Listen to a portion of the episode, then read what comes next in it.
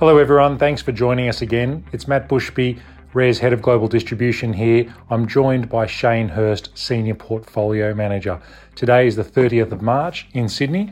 The data in this podcast is as at Friday, the 27th of March, and everything will be in local currency terms.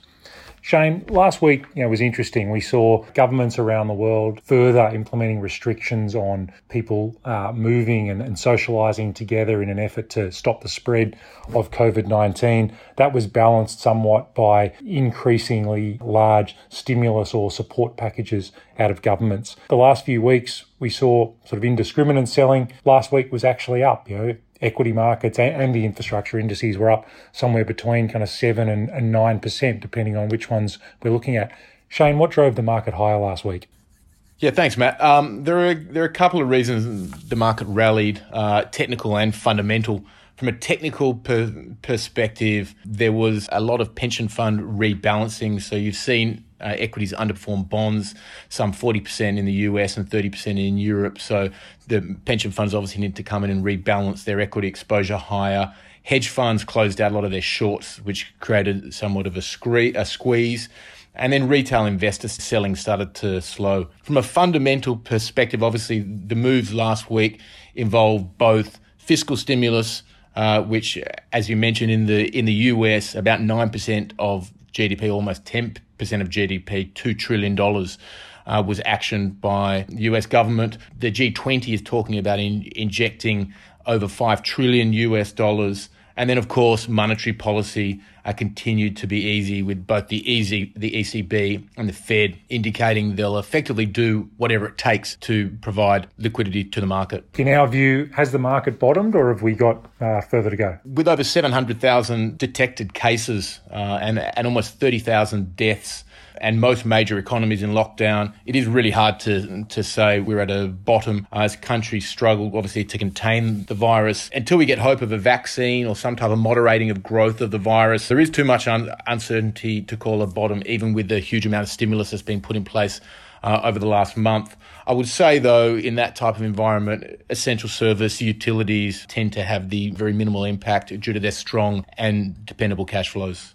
Just picking up on that point, turning back to infrastructure specifically, did we see any differentiation amongst the sectors last week? Yeah, look, that is a good question. Well, ultimately, if you assume the virus is transitory rather than structural, there'll be minimal value destruction over a cycle. Short term, there obviously is some differentiation. Just as a reminder, Matt, about 65% of the value strategy is in utilities and 85 percent of the income strategy is in utilities. So what we've seen, in particular from comments out of the US and European utilities, is that they would expect minimal short term impact to earnings. So the numbers I've seen and, and the numbers we've calculated internally uh, show probably only a 2 to 7% impact on EPS total in the short term, even though longer term it's transitory and there's very little value destruction you look at it from an infrastructure perspective, and certainly those those infrastructure assets that are leveraged to GDP and pipelines that may have exposure to counterparty risk.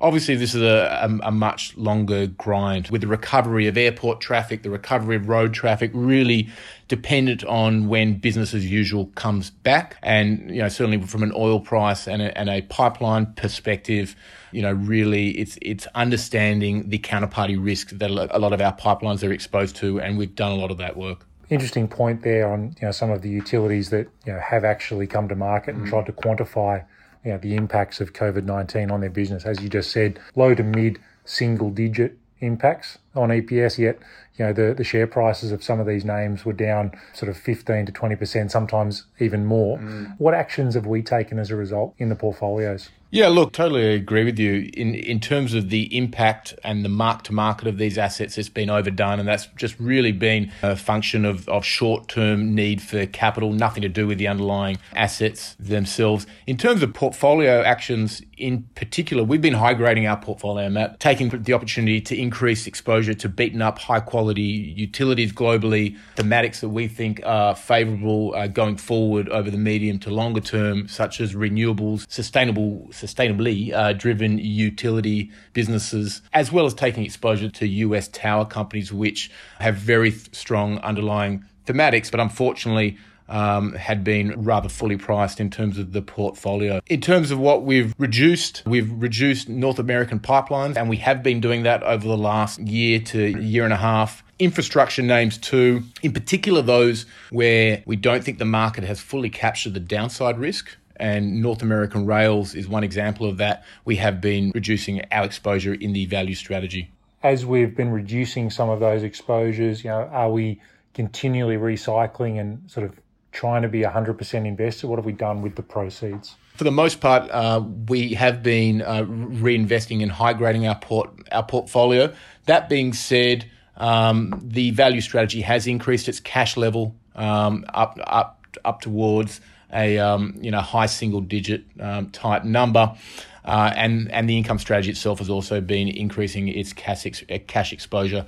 Um, again, just to put it in context, uh, going into the end of last year, both portfolios were defensively positioned um, as we moved towards the end of the cycle, so we had a high utility exposure in both of them.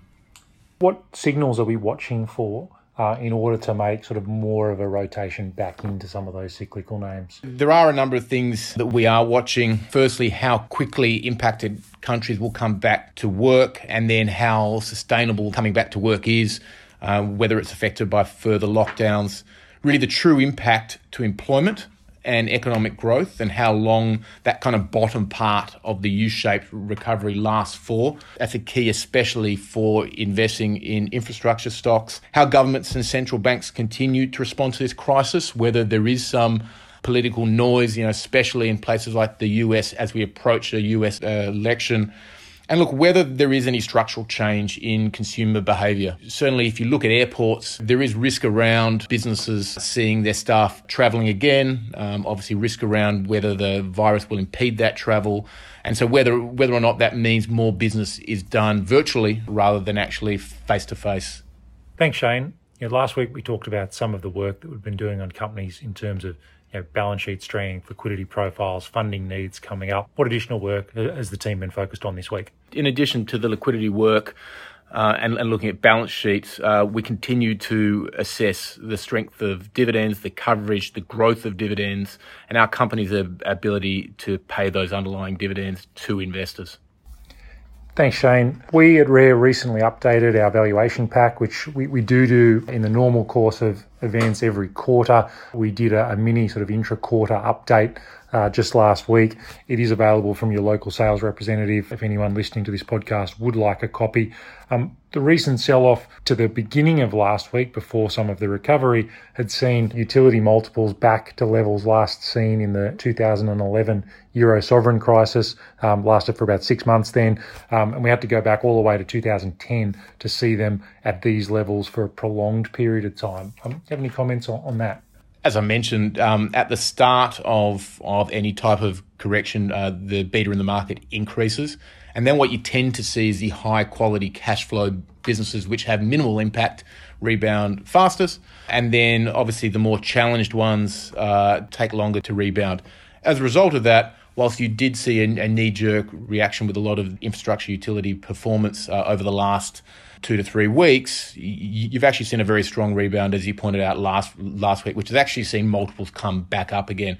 We expect them to normalise. The view, obviously, is if there is a minimal impact short term and, and low to none longer term, then these things should be trading where they previously were.